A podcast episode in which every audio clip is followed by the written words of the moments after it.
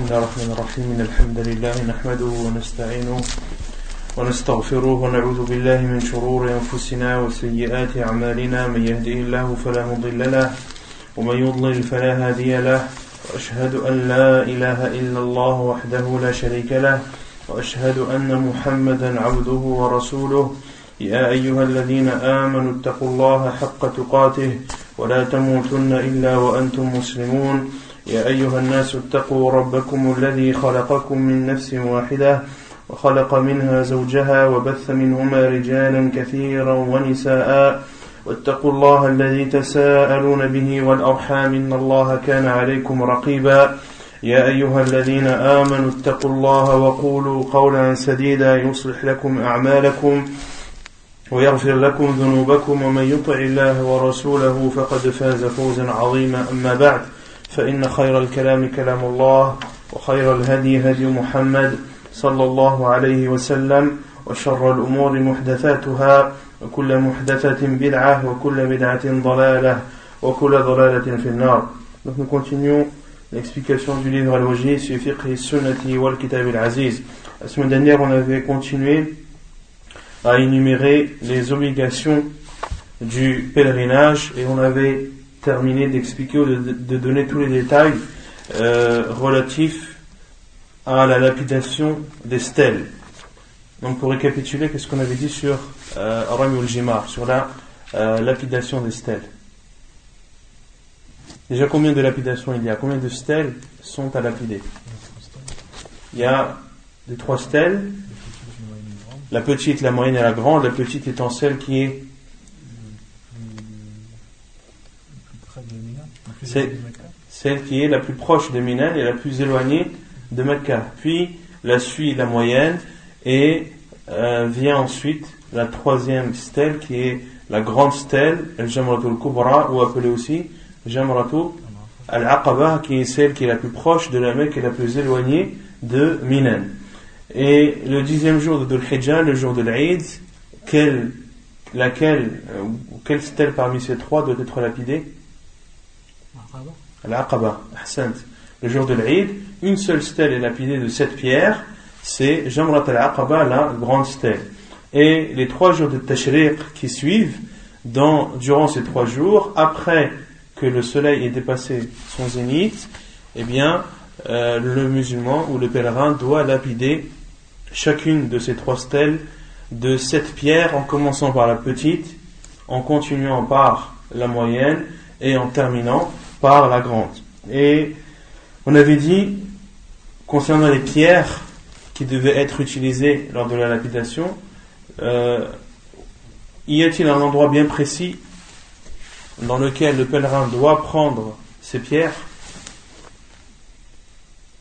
Non, il n'y a pas d'endroit bien précis, comme l'a signalé ou comme l'a cité Cheikh l'Islam Ibn Taymiyyah rahimahullah ta'ala, et certains savants ont dit que les pierres devaient être, prendre, devaient être prises à au niveau des stèles, car le professeur sallam, lorsqu'il est arrivé au niveau de Jannat al-Aqaba, a demandé à un des compagnons de lui donner les pierres, le professeur sallam étant sur sa monture, mais l'endroit bien précis n'a pas été cité, d'où le fait que euh, la majorité des savants considèrent qu'il n'y a pas d'endroit bien précis ou euh, d'endroit où il est préférable de récupérer les pierres pour la lapidation.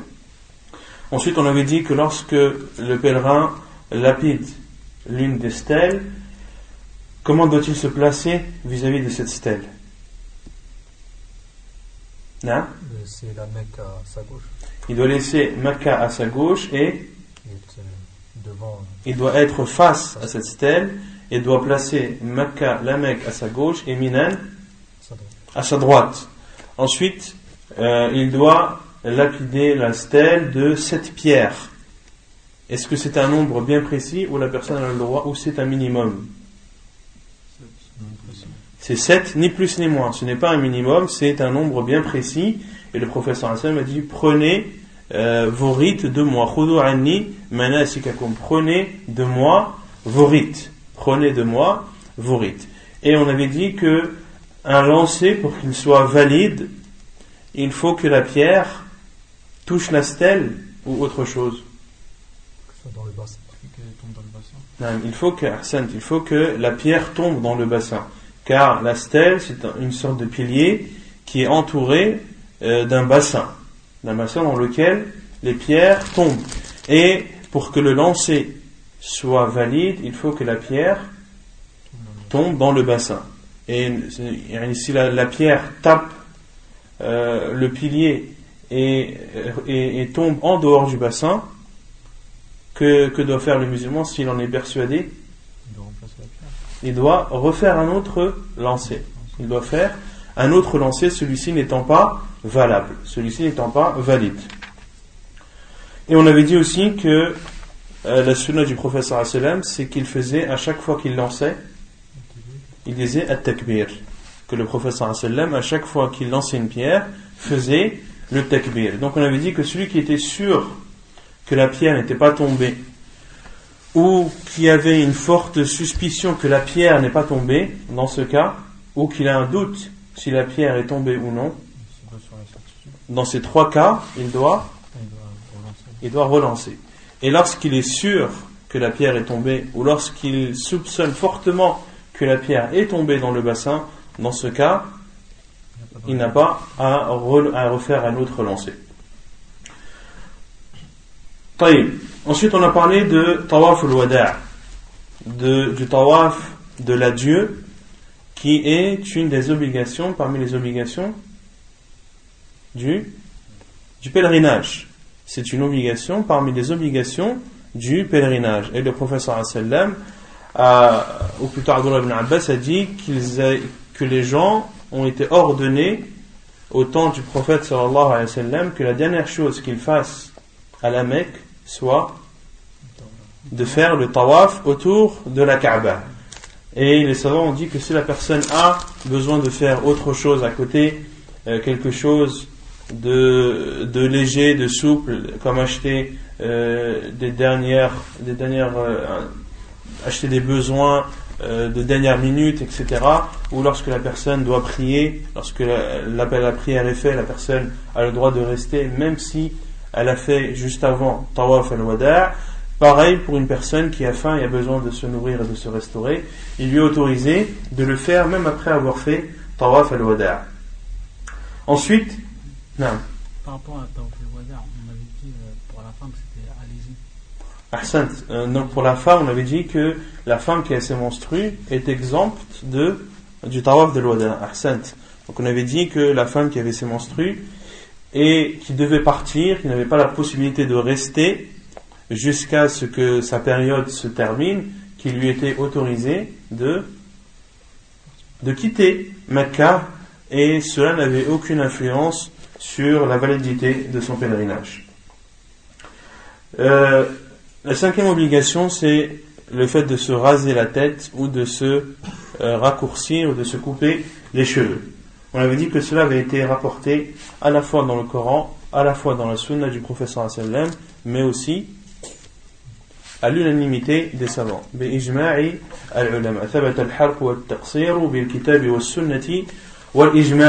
Dans le Coran, Allah subhanahu wa ta'ala euh, a parlé de cela lorsqu'il dit Inch'Allah aminina muhalliqina ru'usakum wa muqassirin, lorsqu'Allah euh, s'est adressé au professeur en lui annonçant, en, lui faisant la promesse qu'ils allaient rentrer à la Mecque et qu'ils auraient les crânes rasés et les cheveux raccourcis, faisant allusion ici au fait qu'ils pourront accomplir en toute sécurité et en toute sérénité leur rite du pèlerinage sans que euh, les polythéistes de Quraysh ne leur portent atteinte ou euh, ne les dérangent ou ne les attaquent dans cela. Et on avait cité le hadith où le professeur a invoqué à trois reprises euh, en faveur de ceux qui se rasent la tête et n'a invoqué qu'une seule fois à ceux qui se raccourcissent les cheveux. Et de cela, on en déduit que le fait de se raser la tête lorsque pour celui qui termine la Umrah ou le dixième jour de, de Hijjah pour celui qui fait le pèlerinage de se raser la tête est meilleur que de se raccourcir les cheveux. Et on avait cité une sixième obligation que l'auteur lui considérait comme étant surérogatoire qui est qui est non? Ça, il a considéré comme étant un. Donc, donc obligatoire. Mais une chose qu'il avait considérée comme étant surérogatoire, et selon l'avis des savants, l'avis de la plupart des savants est considéré comme obligatoire. Qui est al-wuquf bi Arafa ila shams le fait de rester à, à, à Arafat jusqu'à ce que le soleil se couche pour ceux qui sont arrivés avant le coucher. Pour ceux qui sont arrivés à Arafat avant le coucher. Ensuite, on a parlé des conditions de tawaf, des conditions de tawaf, des conditions de validité du tawaf, détourné autour de la Kaaba. La première euh, condition que l'auteur avait citée, c'était At-tahara. At-taharatu min al De, d'être en état de pureté, que ce soit la petite ou la grande. Et il cite pour cela la parole où il considère que At-tawaf, comme l'a dit le prophète le tawaf autour de la Kaaba est comme la prière, sauf que il vous est autorisé de parler. Et celui qui parle, et celui parle, qu'il parle en bien, c'est-à-dire durant le tawaf. Et euh, la prière étant, plutôt le tawaf étant considéré comme une prière, eh bien les conditions qui sont associées à la prière le sont aussi au tawaf, à savoir le fait que la personne doit être en état de pureté et doit avoir ses ablutions.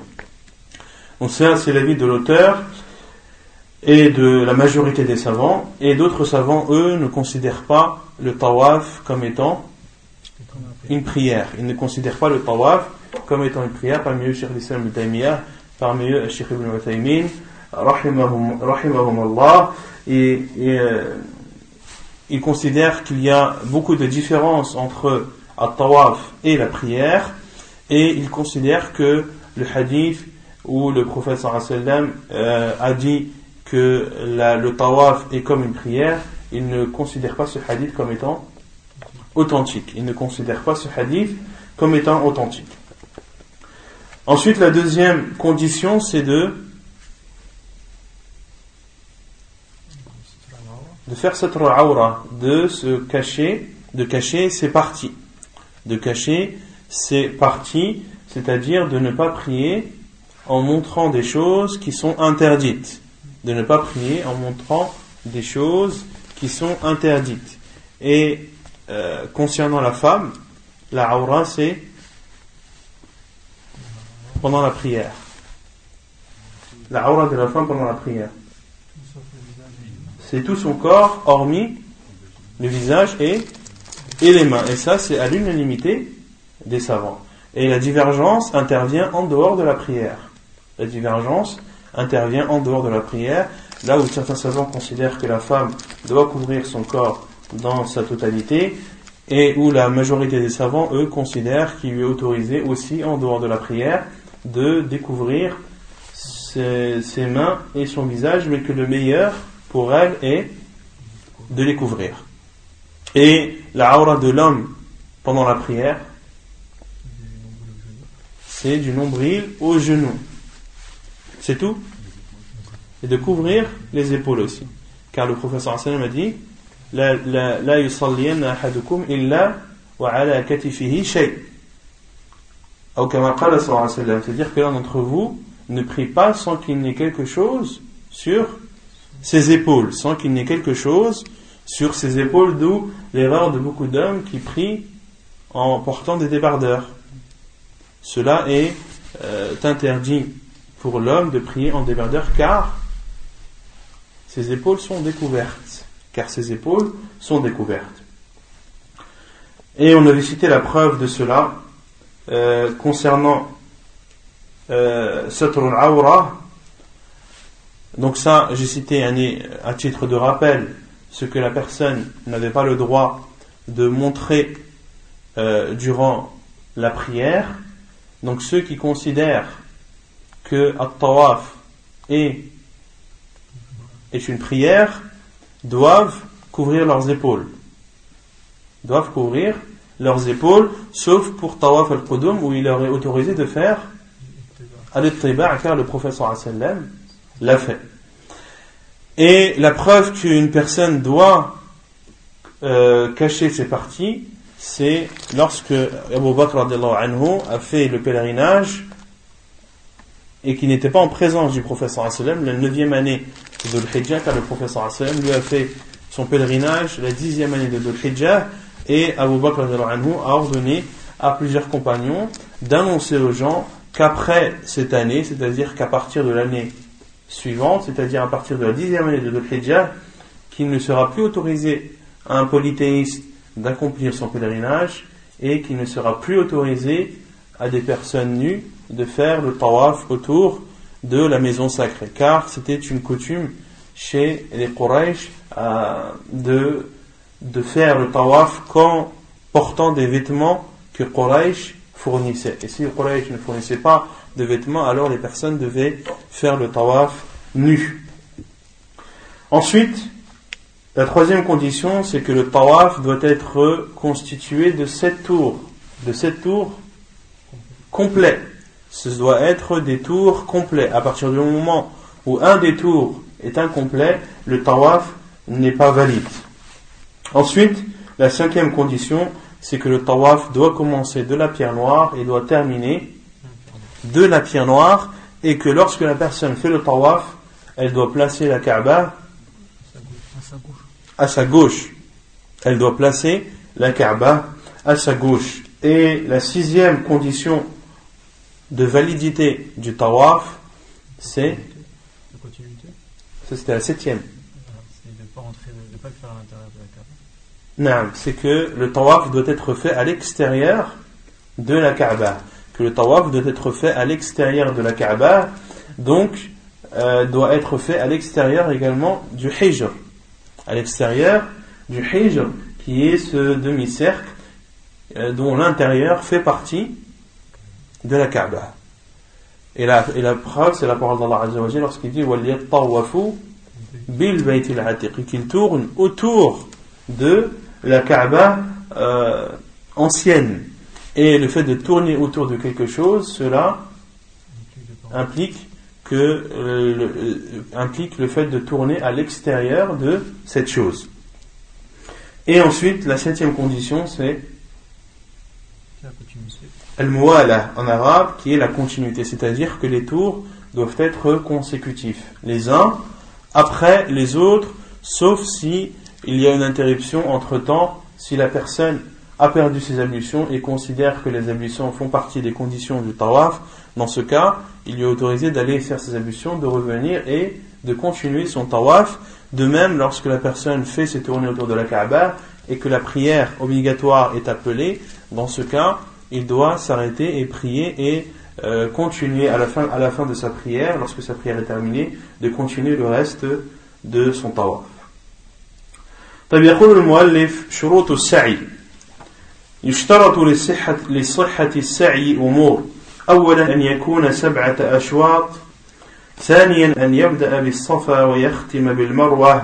ثالثا أن يكون السعي في المسعى وهو الطريق الممتد بين الصفا والمروة. وذلك لفعل رسول الله صلى الله عليه وسلم. ذلك مع قوله صلى الله عليه وسلم خذوا عني مناسككم. Après avoir parlé des conditions du sa'i, du tawaf, afwan, l'auteur parle du chapitre des conditions du sa'i, qui sont les allées et venues autour entre afwan, as-safa et al-marwa. Donc l'auteur dit, et les conditions de validité du sa'i sont plusieurs. Donc la première condition que l'auteur a citée, c'est que le sa'i doit être de sept allées-venues. Doit être de sept allées-venues. La deuxième condition, c'est qu'il doit commencer de Safa et terminer par Al-Marwa. Donc celui qui fait le sa'i doit obligatoirement commencer par le mont As-Safa et doit obligatoirement terminer par le mont Al-Marwa.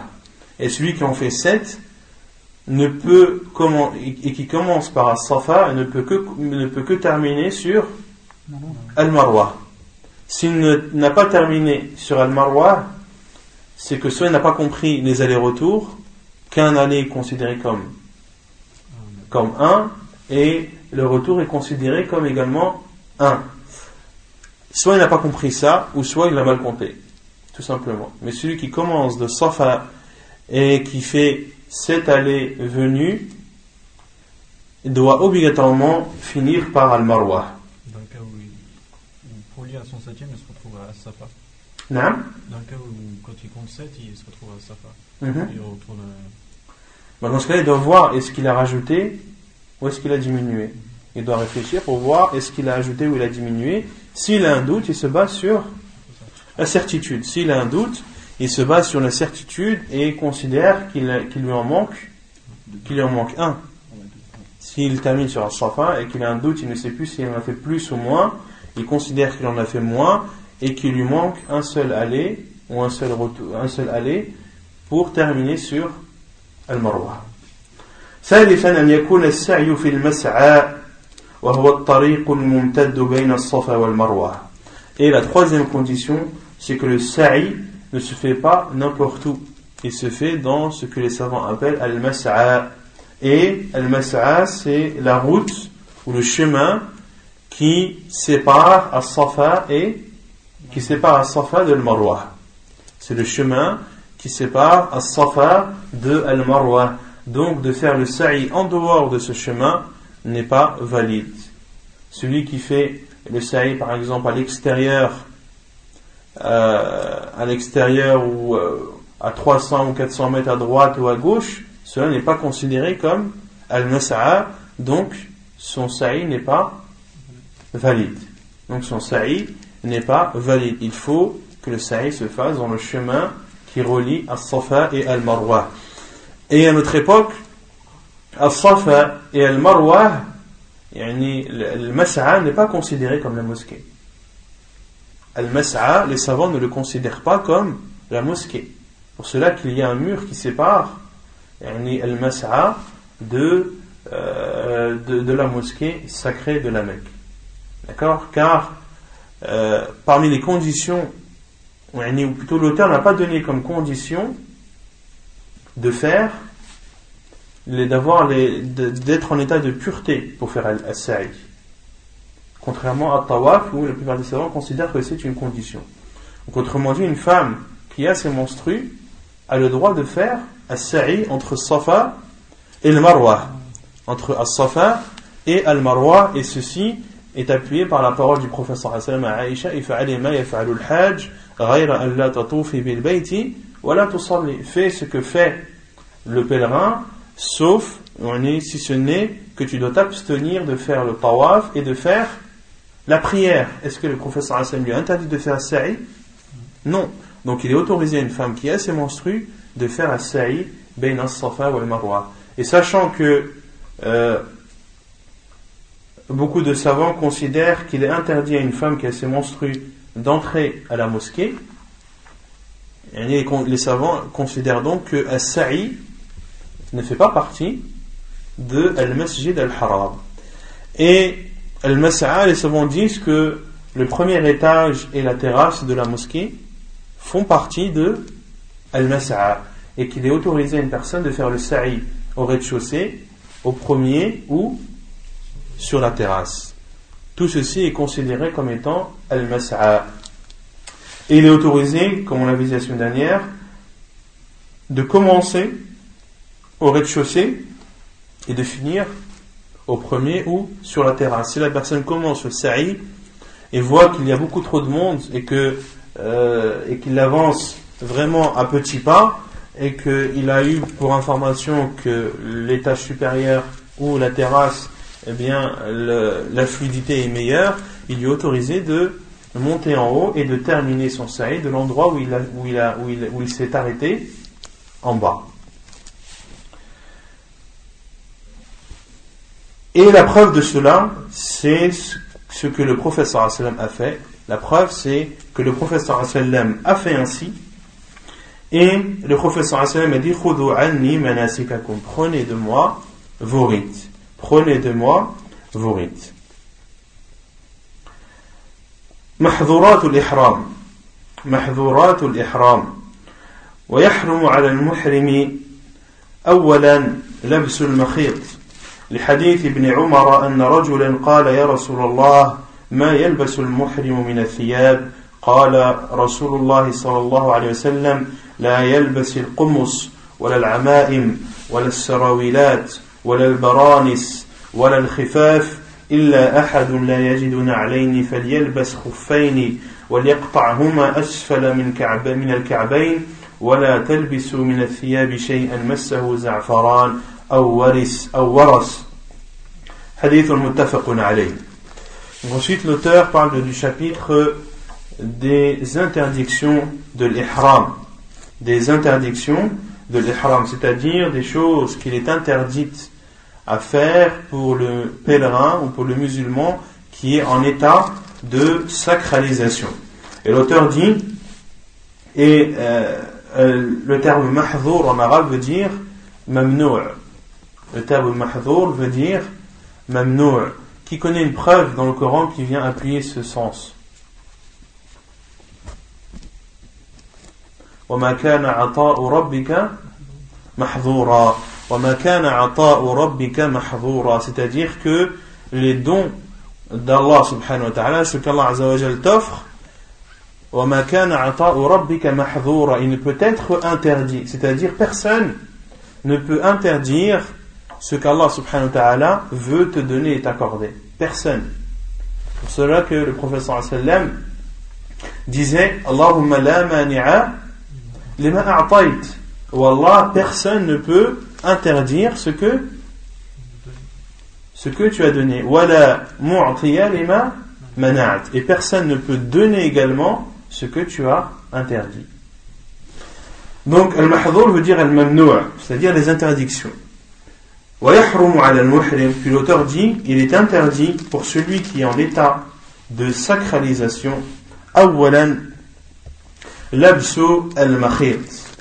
لبس المخيط لحديث ابن عمر رضي الله عنه أن رجلا قال et la preuve يعني la première chose qui est interdite c'est le fait de porter al-makhit ce que les savants appellent al-makhit c'est-à-dire si on le traduit littéralement tout ce qui est cousu si on le traduit littéralement c'est tout ce qui est cousu mais ce terme ne doit pas être pris dans sa globalité car si on le prend dans sa globalité, on interdirait à celui qui est en état de sacralisation de porter par exemple euh, un isa qui est composé de quatre étoffes, cousues les unes euh, sur les autres, ou cousues les unes à la suite des autres. Et lorsque les savants parlent de l'mahit, Déjà, ils ne veulent pas, ils ne veulent pas dire par cela ce qui est cousu, mais ils veulent dire par cela ce qui est fait, yani, euh, ce que la personne euh, coud afin de le porter, c'est-à-dire de mettre des vêtements ou de porter quelque chose qui a la forme de tes membres, de porter des pantalons car le pantalon a la forme des jambes. Il est interdit de porter des chemises car la chemise a la forme du, du buste, yani avec les bras, etc. De même pour le qamis, de même pour euh, la shashia, ou bien la imama, ou bien la rutra, qui sont des, vêtements qui ont la forme de la tête et qui sont euh, exclusivement utilisés pour couvrir la tête, etc. Donc en aucun cas, euh, il ne faut comprendre de la parole des savants al-Makhit ce qui est cousu. Et le premier à avoir utilisé cette expression, c'est Ibrahim al-Nakha'i, euh, qui fait partie des tabi'in. Ibrahim al-Nakha'i, qui fait partie des grands tabi'in et qui était un des élèves de Abdullah ibn Abbas, radiallahu anhu, et c'est lui le premier à avoir utilisé ce terme al-makhit.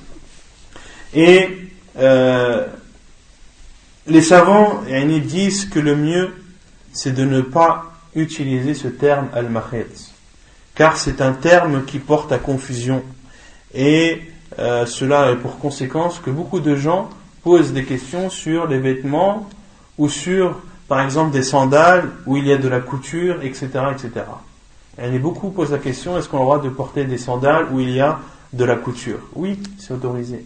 Oui, mais m'en dit qu'il est interdit de porter des vêtements cousus ou des choses cousues. Oui, mais les savants n'ont pas voulu dire par cela ce qui comporte de la couture, mais ils ont voulu dire par cela des vêtements qui ont la forme euh, d'un membre euh, du corps.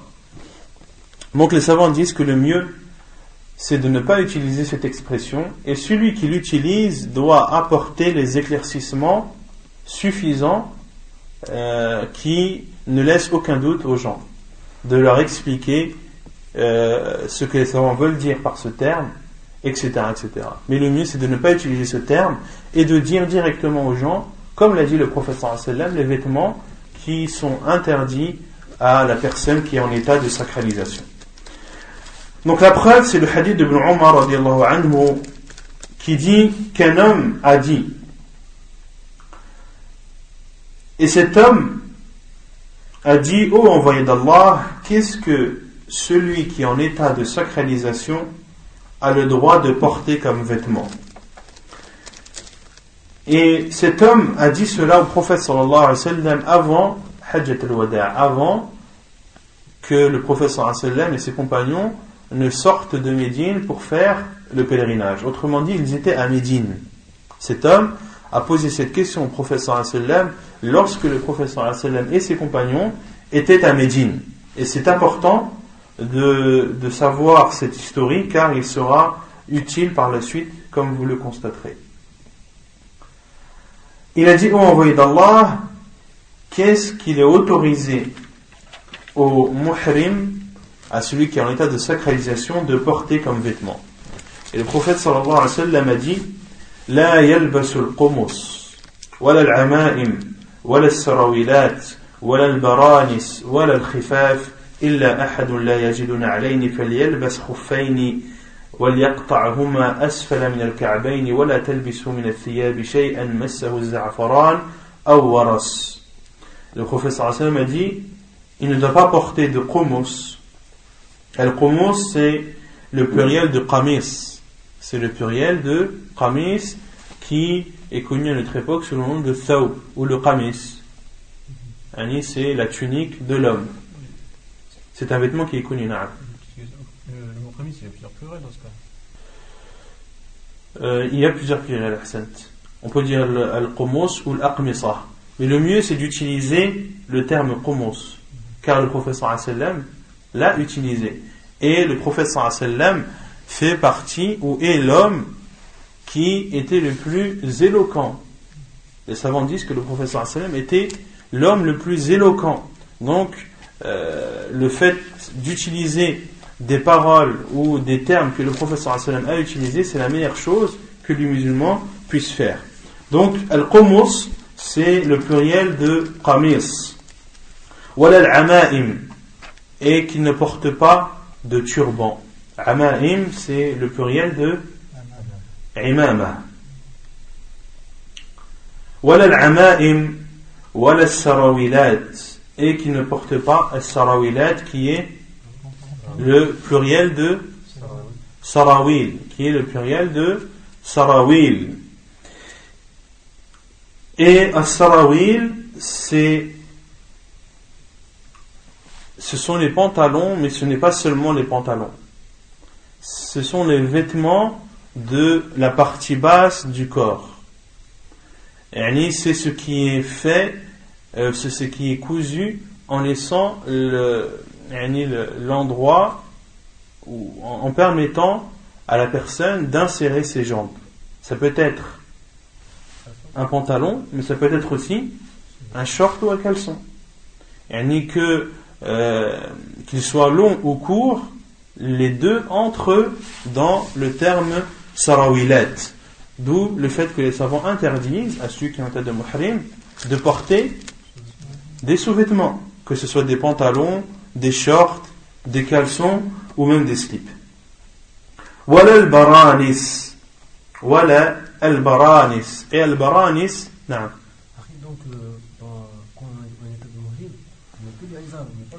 Non. Quand tu es en état d'ihram, tu mets que le izar et le rida. Tu n'as rien en dessous. Il n'y a rien en dessous. Non. Comme ils disent, nu comme un verre. Non. Tu n'as rien en dessous. Ni sous-vêtements, ni, ni quoi que ce soit. Walal baranis. Walal baranis, c'est le, le pluriel de bournos. Et al bournos, c'est un vêtement, c'est un thawb, c'est un qamis, qui a une particularité, c'est que euh, il est attaché à ce qamis ce qui sert de couvrir la tête. C'est un qamis qui est doté d'une capuche. C'est un qamis qui est doté d'une capuche et c'est un vêtement connu et qui est porté par, les Marocains. Donc c'est un vêtement qui est connu à notre époque, euh, qui est porté euh, par les Marocains. Mais au temps du professeur c'était un vêtement qui était connu et qui était porté au temps du prophète sallallahu alayhi wa sallam, mais euh, au fur et à mesure du temps, c'est un vêtement qui a été plus utilisé par les Marocains que les autres. Wala al-khifaf. Wala al-khifaf, c'est le j'aime de khouf. Al-khifaf, c'est le j'aime de khouf. Et al-khouf, c'est sont les, les chaussons. Al-khouf, c'est le, les chaussons. Afwan. D'où al-mashu al-khuffayn. Al-khuffayn, c'est le duel de, de khuf. Et le jam, c'est khifaf. Voilà al-khifaf, donc, qu'il est interdit au muhrim de porter ce qui couvre ses pieds, à savoir des chaussons, mais tout ce qui est similaire. Illa ahadun لا يجد نعلين فليلبس خفين وليقطعهما أسفل من الكعبين.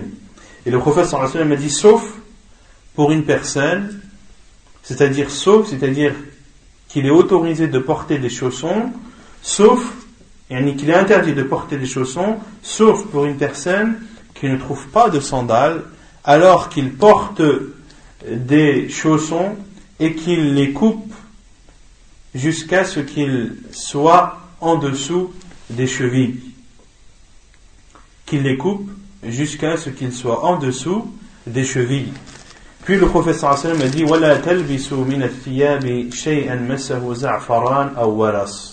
Et le professeur sallam a dit Et ne portez pas de vêtements qui ont été touchés par du safran. Le safran, on avait dit que c'était un parfum qui à la fois colorait mais aussi parfumait les vêtements. Et de même pour al-waras, qui est, comme le disent les savants, une plante euh, qui pousse au Yémen et qui a une odeur agréable. Autrement dit, ici, le professeur a interdit de porter des vêtements qui sont parfumés. D'où le fait que les savants ont interdit à celui qui est en état de sacralisation de parfumer ses vêtements même avant avant qu'ils soient en état de sacralisation. Il est interdit de parfumer le vêtement que tu as porté pour l'ihram avant même que tu sois en état de sacralisation. Mais avant ton état de sacralisation, il était autorisé de te parfumer, mais uniquement le corps, uniquement le corps, sans les vêtements. Uniquement le corps, sans les vêtements. dans ce hadith, euh, le prophète sallam, ici, a répondu à cet homme euh, comment dire, il a répondu à la question, mais en prenant l'inverse. Car l'homme, a demandé au professeur Il lui a demandé qu'est-ce qu'il est autorisé à celui qui est en état de sacralisation de porter comme vêtement? Et le professeur a répondu qu'il ne porte pas. Et les savants ont dit que le professeur a répondu ainsi car de répondre ainsi est beaucoup plus simple est beaucoup plus simple et beaucoup plus rapide. Et le fait de savoir ce que tu n'as pas le droit de porter, eh bien, qu'est-ce que ça apportera à la personne? Tu sauras à la fois ce qu'il t'est interdit de porter et tu sauras aussi ce qu'il t'est autorisé de porter. Et les savants ont dit aussi, car ce qui est autorisé de porter est en plus grand nombre que ce qui est autorisé de ne pas porter. Et ici, le professeur Hassan a dit qu'il ne porte pas al-qumus, qu'il ne porte pas, c'est-à-dire qu'il ne s'habille pas d'un qamis, qu'il ne s'habille pas d'un qamis, c'est-à-dire que tu n'as pas le droit de prendre un qamis et de t'habiller avec. Autrement dit, est-ce qu'il est autorisé d'utiliser un qamis, mais pas pour s'habiller avec Oui. Est-ce qu'il est autorisé de prendre un qamis comme un izar pour le muhrim? Est-ce qu'un muhrim a le droit de prendre un qamis et d'en faire un izar Il est cousu, on ne peut pas mais non, il utilise- il le- il l'utilise pas comme un vêtement. T'es rentré dans le piège de cousu. Non? Il l'utilise pas comme vêtement. Il n'utilise pas comme vêtement. Est-ce qu'il a porté le qamis? Non, il l'a utilisé comme izar. Il l'a utilisé comme izar. Donc il est autorisé à un muhrim, celui qui n'a pas de rida et de izar, par exemple celui qui doit faire l'ihram en avion, qui part euh, à- qui a atterri à Jeddah et qui va directement à la Mecque pour faire euh, l'umrah ou le hajj. Ne passe pas à Médine. Car Médine ce n'est pas une étape Obligatoire. obligatoire du Hajj. Le, fait de passer à Médine, ce n'est pas obligatoire et ce n'est pas une étape euh, obligatoire du Hajj. Une personne peut très bien aller faire son pèlerinage et ne pas mettre les pieds à Médine. Donc, l'avion, lorsqu'il passe au-dessus de quel miqat? De Rabir, ou appelé aussi, il y a deux noms. Il y a Rabir et il y en a un autre qui est à côté, qui est plus connu à notre époque, qui est Al-Juhfa. Qui est Al-Juhfa, qui est le miqat de qui Des gens du Ahsan. des gens du Sham, de tous ceux qui viennent du Nord, mais également de ceux qui viennent d'Europe. Ceux qui viennent d'Europe et qui euh, vont faire le, le pèlerinage ou, le, la Umrah, leur miqat c'est c'est Al-Juhfa ou Rabir. Et euh, dans l'avion, ils signalent aux gens que l'avion va bientôt passer à proximité de du miqat. On a vu qu'il n'est pas obligatoire, et ni le mieux c'est de passer par le miqat, mais ceux qui sont en avion, qu'il leur est autorisé de passer à proximité. Et euh, les avions qui se rendent à Jeddah et qui ont à leur bord des personnes qui sont tamirines ou qui veulent faire le pèlerinage, ils annoncent aux gens que dans quelques minutes nous allons passer à proximité du miqat. Celui qui a oublié son rida et son izar dans son bagage qui est parti en soute et qui se retrouve dans l'avion sans, sans rida et sans izar, qu'est-ce qu'il fait? Ça. Voilà. S'il a un qamis, qu'il enlève son qamis, d'accord, et qu'il l'utilise comme un izar. Qu'il l'utilise comme. Et qu'il enlève, bien sûr, yani ses sous-vêtements et tout. Il doit tout enlever. Et si par exemple, il n'a qu'un t-shirt et un qamis, est-ce qu'il a le droit de poser son t-shirt sur ses épaules pour l'utiliser comme rida? Oui, car il ne le porte pas car il ne le porte pas. Malgré que un qamis et un, et un t-shirt, ce sont des vêtements qui sont cousus. Mais, comme je l'ai dit, ce n'est pas cela qui est interdit. Ce n'est pas le fait de porter des vêtements ou de, de- d'utiliser comme rida, comme rida et comme isa des vêtements qui comportent de la couture. Non. Mais ça, ça lui est pas obligatoire. Ça lui est obligatoire de le faire dans l'avion. Si euh, par exemple il ne peut pas attendre d'être, arrivé après prendre son, son ihram et le mettre. euh, Maintenant, s'il arrive à Jeddah, il aura dépassé le miqat. Ouais, mais après, euh, s'il a, il a l'intention de faire le hajj, Mhm. alors rien qu'en ayant l'intention, il n'est pas en état de. il, si, quand il fait l'intention, il est en état d'ihram, c'est clair. Ensuite, là, il a fait une des interdictions de l'ihram. Mais celui qui a un qamis, qui est assez long et qui peut utiliser comme, comme, euh, comme rida, il doit, il doit faire, euh, il doit l'utiliser comme rida. D'accord? S'il ne le fait pas, il reste toujours en état de sacralisation, mais il devra égorger une bête pour, euh, pour euh, compenser ou pour réparer cet interdit qu'il a fait. Dès qu'il arrive dans l'aéroport, après il reprend son, son examen normal et il le remet. Naam, ensuite dès qu'il arrive à l'aéroport, il peut, il prend son bagage et il retrouve enfin son rida et son lézard. On ne peut pas le faire avant, on ne peut pas s'habiller avant. de- Si, on peut s'habiller aussi avant. Tu peux très bien t'habiller, car le fait de t'habiller ne fait pas de toi un muhrim. Le fait de mettre ton rida et ton lézard, est-ce que ça fait de toi un muhrim? Non. Tu n'entres pas dans, l'état de sacralisation que lorsque tu as fait Al-Talbiya, lorsque tu as fait la niya de la Umrah ou du Hajj. Pour celui qui a oublié, qui a oublié son rida et son izar, mais porte un pantalon. Il n'a pas, pas pris son kamis, mais il est en pantalon et en, en chemise. Qu'est-ce qu'il fait? Non Chemise, c'est trop court. Tu peux pas faire un, un avec une chemise. Les savants disent qu'il reste dans cet état. Qu'il reste dans cet état euh, et qu'il met son rida et son izar lorsqu'il arrive à l'aéroport. Et dans ce cas-là, il n'a, il n'a rien d'autre à faire. Car il a oublié. Il a oublié son rida et son izar. D'accord? Donc dans ce cas-là, il, il il n'a pas fait de mal car Allah euh, ne prend pas en compte, ou plutôt l'oubli et euh, le fait d'être ignorant sont des excuses qui, euh, qui, qui font de la personne qu'elle est légitime. D'accord? Non. Parce que de Sarawi. Moi j'avais vu une, photo de Charles Albani que les personnes qui qui n'avaient pas justement de, de Rida ou Izar pouvaient en. Justement, on va arriver ça après. On va en parler, Inch'Allah, de ça. Donc, Al-Qumus, c'est le, pluriel de Qamis, et dans les, les exemples ou les, vêtements qu'a cité le prophète sallallahu alayhi est-ce qu'on doit se restreindre à ces vêtements ou est-ce est-ce que l'on doit élargir cela à tous les vêtements qui sont similaires? Les savants disent que cela doit être élargi à tous les vêtements qui sont similaires. Al-qamis, tout ce qui est similaire à un qamis est interdit. Que ce soit un t-shirt, que ce soit une chemise, etc., que ce soit un manteau, que ce soit une cape, tout ce qui est similaire est interdit.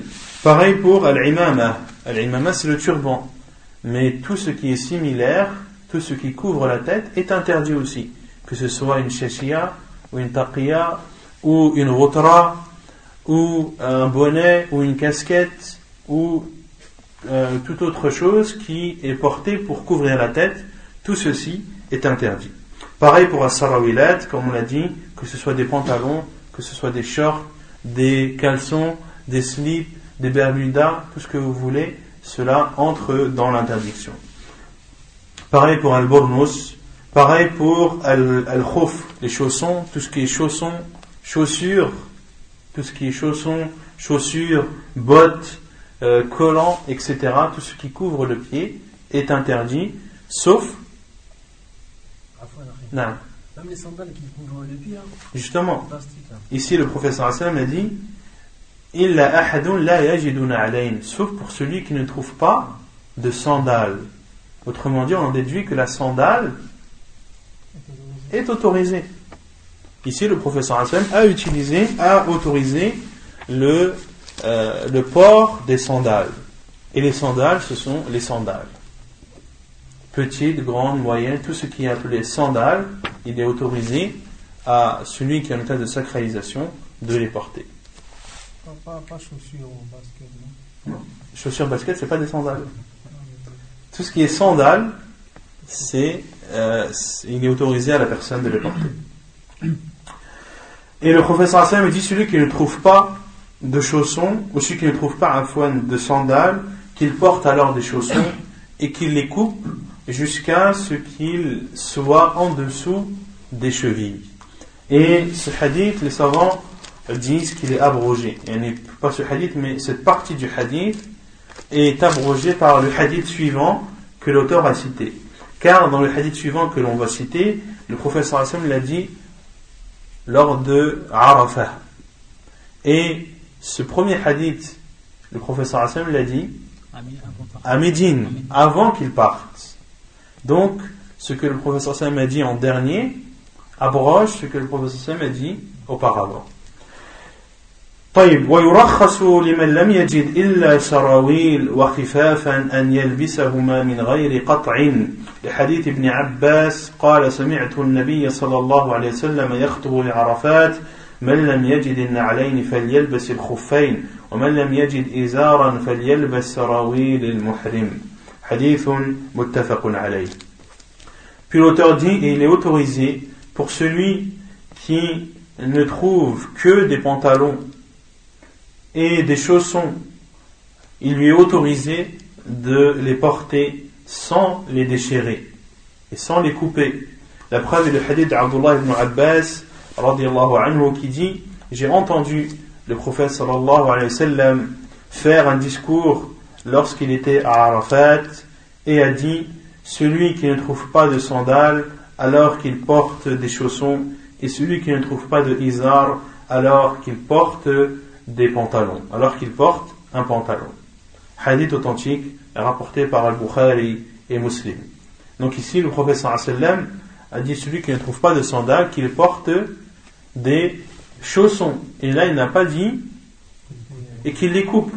Pareil pour pareil pour le pantalon, qui a le droit, celui qui n'a pas trouvé de izar, qui n'a pas de izar à porter, qui n'a qu'un pantalon, il lui est autorisé de porter son, ce pantalon sans le couper et en faire un izar. Et les savants disent que c'est l'avis le plus sûr et qu'ils considèrent même que celui qui coupe des chaussons ou qui coupe son pantalon entre dans ceux qui gaspillent, considère cela comme du gaspillage. Saniyan, donc c'est la, première chose qui est interdite à la personne qui est en état de sacralisation. Concernant cette première interdiction, est-ce qu'elle concerne les hommes et les femmes ou que les hommes ou que les femmes? Elle ne concerne que les hommes. Elle ne concerne que les hommes.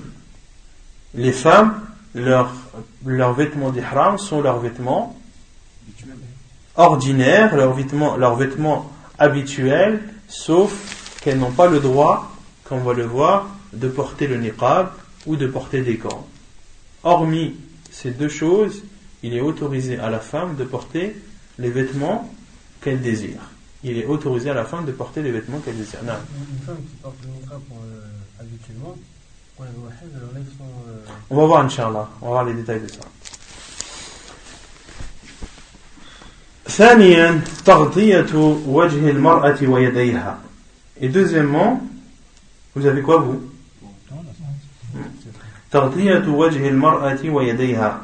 la deuxième chose qui est interdite, c'est pour la femme de couvrir son visage et ses mains.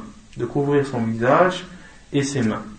Et c'est une, une phrase de l'auteur qui n'est pas précise et qui porte à confusion. le mieux aurait été de dire qu'il est interdit à la femme de porter le niqab et des gants et de ne pas dire qu'il est interdit à la femme de se couvrir le visage ou les mains. Car la femme peut se couvrir le visage, par autre que le niqab et peut se couvrir les mains par autre que des gants. Donc de dire euh, de façon générale qu'il est interdit à la femme qui est en train de sacralisation de se couvrir le visage et de se couvrir les mains n'est pas précis et peut porter à confusion, mais le mieux euh, c'est que vous écriviez en commentaire que le mieux c'est de dire qu'il est le, deuxième point c'est qu'il est interdit à la femme de porter un niqab et euh, des gants. La preuve, les hadiths ibn Umar أن النبي صلى الله عليه وسلم قال لا تنتقب المرأة المحرمة ولا تلبس القفازين حديث صحيح رواه البخاري وابو داود والنسائي والترمذي La preuve, c'est le hadith d'Abdullah ibn Umar qui dit que le prophète sallallahu alayhi wa sallam a dit que la femme qui est en état de sacralisation ne porte pas le niqab et qu'elle ne porte pas de gants. Qu'elle ne porte pas le niqab et qu'elle ne porte pas de gants. Hadith authentique rapporté par Al-Bukhari, Abu Daoud, Al-Nasa'i et At-Tirmidhi. Et al niqab, c'est ce que la femme porte pour couvrir, son visage et, euh, et niqab laisse apparaître les yeux ou laisse apparaître euh, ou permet à la femme de voir euh, son chemin et de découvrir ses yeux et de voir son chemin. Pas contradictoire par rapport au fait qu'il a entièrement, que la femme entièrement c'est une c'est- Non, pour ceux qui considèrent. Pour les savants qui considèrent que euh, Al-Mar'atu kulla awra, il y a même une divergence au sein des savants. Certains autorisent de, de- de découvrir les yeux et d'autres non. Car ici, euh, le professeur Sam a dit La tantaqib al-mar'a al-muhrima, que la femme qui est en état de sacralisation ne porte pas le niqab. Donc on en déduit que celle qui n'est pas en état de sacralisation qui lui autorisait de le porter. Or, un niqab, au temps du professeur c'était un, un, tissu que les femmes mettaient sur leur visage et qui laissait apparaître les yeux. Et qui laissait apparaître les yeux. Donc ici, un niqab, c'est, comme je l'ai dit, et al-quffazain, ce sont les gants Et qu'elle ne porte pas de gants. Donc ici, le professeur sallam a interdit à la femme deux choses bien précises. Et il est autorisé, comme le dit l'auteur, ويجوز لها أن تغطي وجهها إذا مر بها رجال لحديث ابن عروة بن عروة عن فاطمة بن المنذر أنها قالت كنا نخمر وجوهنا ونحن محرمات ونحن مع أسماء بنت أبي بكر الصديق حديث صحيح رواه آه، ابن ماجه والحاكم رواه مالك عفوا والحاكم Et il est autorisé à la femme de couvrir son visage lorsque passent à, pro- à- à proximité d'elle des hommes. La preuve est le hadith de Hisham ibn Urwa, selon Fatima, la fille de Mundir, qui a dit Nous couvrions nos visages. Kunna nukhammir. Nukhammir ay? Nughatti. Yani, Al-khimar signifie dans la langue arabe le fait de recouvrir quelque chose. C'est pour ça que Al-khamr est appelé khamr, car il recouvre la raison. D'accord? Celui qui est en état euh, d'ébriété, il est en état d'ébriété car l'alcool a recouvert sa raison. Et il est dans un état où il ne sait plus ce qu'il dit, il ne sait plus ce qu'il fait. Et euh, kunna nukhammiru, c'est-à-dire nous cachions, nous recouvrions, euh, nous couvrions euh, nos visages. Et al-khimar peut être utilisé quand on parle d'un homme ou d'une femme. Car il y a un hadith authentique rapporté par An-Nasa'i où Bilal anhu a dit Ra'aytu Rasulallah sallam masaha ala al-khimari wal khuffayn. Bilal anhu a dit dans un hadith authentique J'ai vu le prophète sallam essuyer sur son khimar et sur ses chaussons. Quel était le khimar du prophète sallam? Turban. Le turban. Yani, C'était le vêtement qu'il portait pour couvrir sa tête. Et euh, donc la femme, lorsqu'elle porte un khimar sur son visage, c'est qu'elle porte un vêtement qui recouvre celui-ci. Donc, euh, Fatima binti al-Munzir a dit Nous cachions nos visages alors que nous étions en état de sacralisation et nous étions avec Asma bintu Abi Bakr, Abi Bakr, et nous étions avec Asma, la fille de Abu Bakr, le véridique. Donc on en déduit de cela qu'il est autorisé à la femme de couvrir son visage avec autre que, que le niqab. Avec, avec autre que le niqab. ثالثا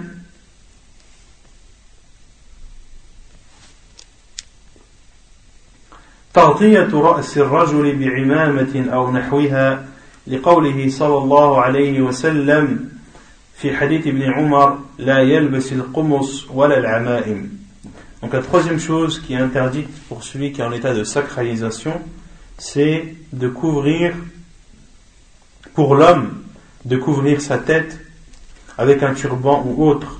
La preuve et le hadith d'Abdullah ibn Umar anhu, lorsque le prophète a dit et qu'il ne porte pas de qumos, de, qamis, de punette de qamis, ni de turban, ni de turban. Et le turban, c'est un vêtement qui est porté pour couvrir la tête. Donc tout ce qui est porté pour couvrir la tête, c'est interdit. tout ce qui est porté pour couvrir la tête est interdit. Et les savants disent, pour, pour être précis, qu'il est interdit à l'homme de se couvrir la tête avec quelque chose qui, euh, qui est collé à la tête ou qui est posé sur la tête.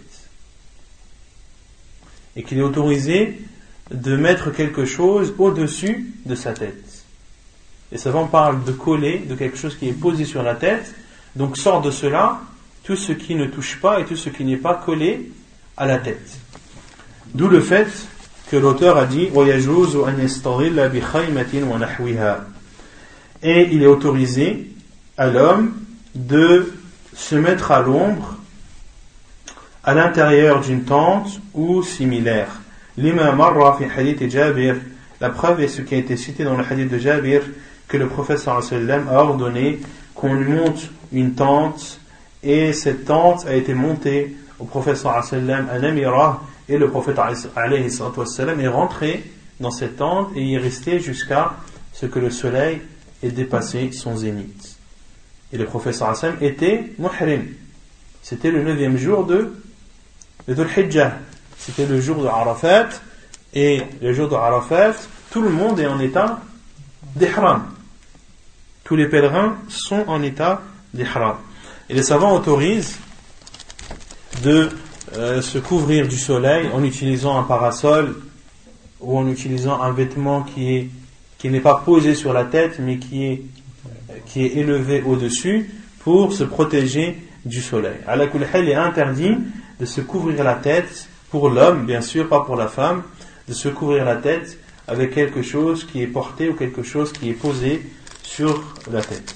Même si c'est les mains, de poser comme ça, non? Non. Non, les mains, tu as le droit. Non, les mains, c'est pas un vêtement, tu as le droit.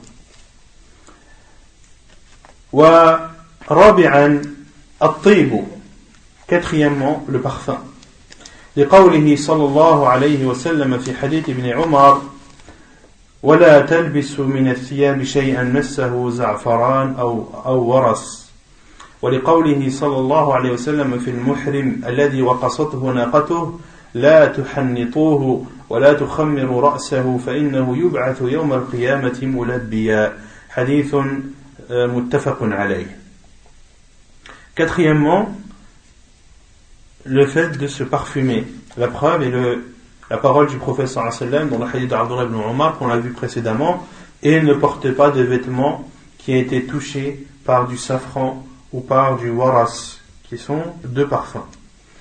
Et la preuve également, c'est la parole du prophète sallam lorsque cet homme qui était en état de sacralisation s'est fait piétiner par son chameau et est décédé de cela. Le prophète sallam a dit La tuhannitour, la tuhannitour, ne mettez pas sur lui du hanout. On avait on avait déjà donné l'explication du hanout dans le livre des rites funéraires, qui s'en rappelle Al-Hanout. Al-Kanf, c'est du kafour. Al-Hanout, on avait dit que c'était un mélange de plusieurs parfums. Un mélange de plusieurs parfums qui était utilisé pour parfumer les défunts. Donc c'est un mélange de plusieurs parfums. Et ici, le professeur Hassan a dit ne mettez pas sur lui du hanout, c'est-à-dire ne le parfumez pas. Et ne couvrez pas sa tête, car il sera ressuscité le jour du jugement en étant, en faisant la talbiya. Car il sera ressuscité le jour du jugement en étant, en état de, en faisant la talbiya. Non. Mais ils l'ont bien, comment ça Ils l'ont nettoyé. Il n'est pas considéré comme un shahid. Qu'est-ce qu'on avait vu sur ça? Non On le lave. On le lave pas. Le muhrim, on le, on le met comme ça, dans sa tombe. D'accord? C'est comme un shahid. ولا تخمروا رأسه فإنه يبعث يوم القيامة ملبيا Et concernant le deuxième hadith que, que l'auteur a cité, l'histoire de l'homme qui a été tué par sa chamelle, il y a une version, donc cette version c'est celle de Bukhari Muslim, le Wala tukhammiru ra'sah. il y a une version de Sahih Muslim où le prophète sallallahu alayhi wa sallam a dit وَلَا dans l'autre version de Sahih Muslim, le prophète a dit Ne lui couvrez pas sa tête ni son visage. Et de là, il y a une divergence de savants. Est-ce qu'il est autorisé au muhrim de couvrir son visage ou non? Certains considèrent qu'il est autorisé car la version rapportée par Al-Bukhari et Muslim est plus authentique que celle rapportée par Muslim. Et celle de Bukhari Muslim, le prophète sallam a dit Voilà, ne couvrez pas sa tête. Et les autres savants qui considèrent que la version de Sahih Muslim vient apporter un plus d'informations à celle de Bukhari considèrent qu'il est interdit à celui qui est en état de sacralisation, en parlant des hommes, qui lui est interdit de couvrir son visage. Et Sheikh Ibn Uthaymin, à titre d'information, lui considère qu'il est autorisé au muhrim de couvrir son visage et non sa tête. Donc concernant le parfum, est-ce qu'il est autorisé à une personne de se laver avec un, savon parfumé? Non. Non? Catégorique? Parce que ça, ça sur le corps, le, parfum. Et c'est un savon. Ici, le professeur m'a interdit d'utiliser du parfum. Le savon, c'est un savon. C'est odorant. Ah, justement. C'est odorant, c'est vrai. Mais ça reste sur le corps, ça colle pas sur les vêtements ensuite. Il y a une divergence des savants à la Il y a une divergence des savants. Certains savants disent qu'il est interdit euh, d'utiliser des savons parfumés qui laissent une odeur et que euh, il est autorisé au muhrim d'utiliser un savon à condition que ce soit un savon inodore. Et d'autres savants, parmi Cheikh Al-Albani, parmi Cheikh Ibn eux considèrent qu'il est autorisé d'utiliser un savon qui est parfumé. Car euh, c'est un savon, ce n'est pas un parfum. Et la personne, Cheikh Al-Albani a donné une condition, a dit à condition que la personne l'utilise pour se nettoyer et non pas pour se parfumer. Celui qui va utiliser un savon parfumé pour qu'il sente bon, pour que ses mains sentent bon, dans ce cas, il entre dans, il est considéré comme, comme s'étant parfumé. Mais si il a les mains sales et qu'il a besoin d'utiliser un savon et que le savon qu'il a en sa possession est un savon parfumé et qu'il utilise ce savon non pas pour se parfumer mais pour se nettoyer, dans ce cas il lui est autorisé de l'utiliser. خامسا وسادسا تقليم الأظافر تقليم الأظفار وإزالة الشعر بالحلق أو القص أو غير ذلك لقوله تعالى ولا تحلقوا رؤوسكم حتى يبلغ الهدي محلة. ولا تحلقوا رؤوسكم حتى يبلغ الهدي محلة. وأجمع العلماء على حرمة قلم الظفر للمحرم. Donc cinquièmement et sixièmement, le fait de se couper les ongles ou d'enlever des cheveux ou des poils, que ce soit en les rasant ou en les raccourcissant, ou autre chose, c'est-à-dire en les épilant. La preuve est la parole d'Allah subhanahu wa ta'ala lorsqu'il dit Et ne rasez pas vos têtes avant que l'offrande, c'est-à-dire la bête à égorger, n'ait atteint son lieu de sacrifice. Et les savants, donc ça c'est la preuve pour le fait d'enlever euh, les cheveux ou les poils. Et concernant les ongles, la preuve c'est l'unanimité des savants. Et les savants sont unanimes sur l'interdiction de couper les ongles pour celui qui est en état de sacralisation. Et cette interdiction concerne-t-elle les hommes et les femmes ou que les hommes ou que les femmes? Les deux Cette interdiction englobe ou concerne à la fois les hommes et les femmes. ويجوز إزالة الشعر لمن يتأذى ببقائه وفيه الفدية لقوله تعالى فمن كان منكم مريضا أو به أذى من رأسه ففدية من صيام أو صدقة أو نسك حديث صحيح آه عفوا euh, Surat al-Baqarah. et il est autorisé d'enlever des cheveux, c'est-à-dire de les raser ou de les couper, pour celui qui éprouve du mal à les laisser, pour celui qui éprouve une gêne ou euh, une contrainte à les laisser, et il doit faire, il doit donner, euh, il doit faire une fidya, il doit faire une expiation.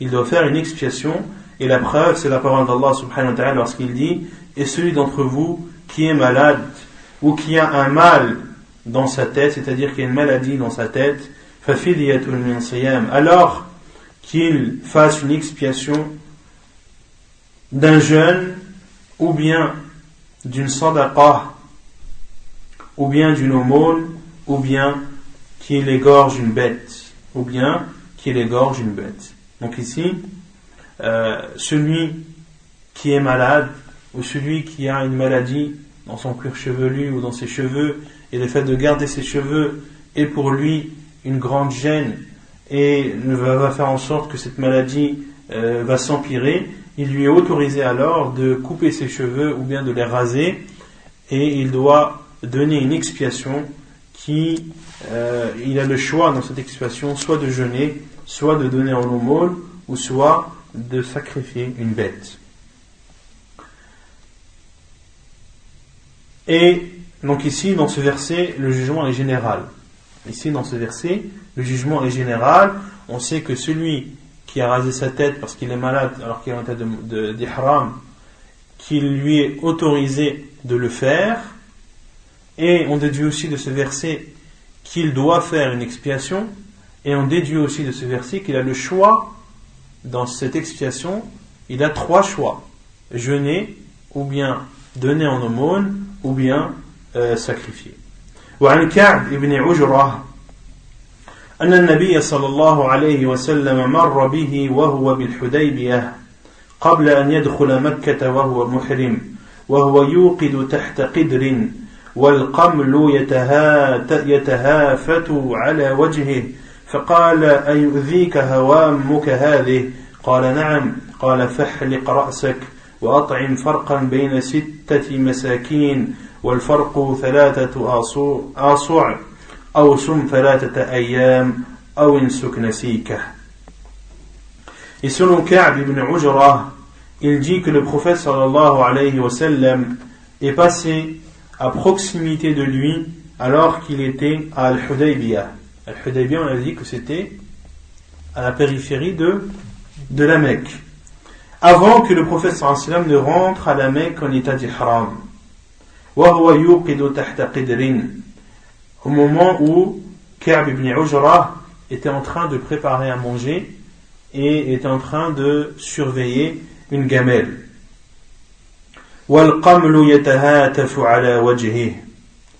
Al-qamlu, c'est tout simplement les poux. Et les poux tombaient les uns après les autres sur son visage. Et le prophète sallam lui a dit Est-ce que ces bêtes te gênent? Il a dit Naam. Il a dit oui. Le prophète sallam lui a dit alors Rase ta tête.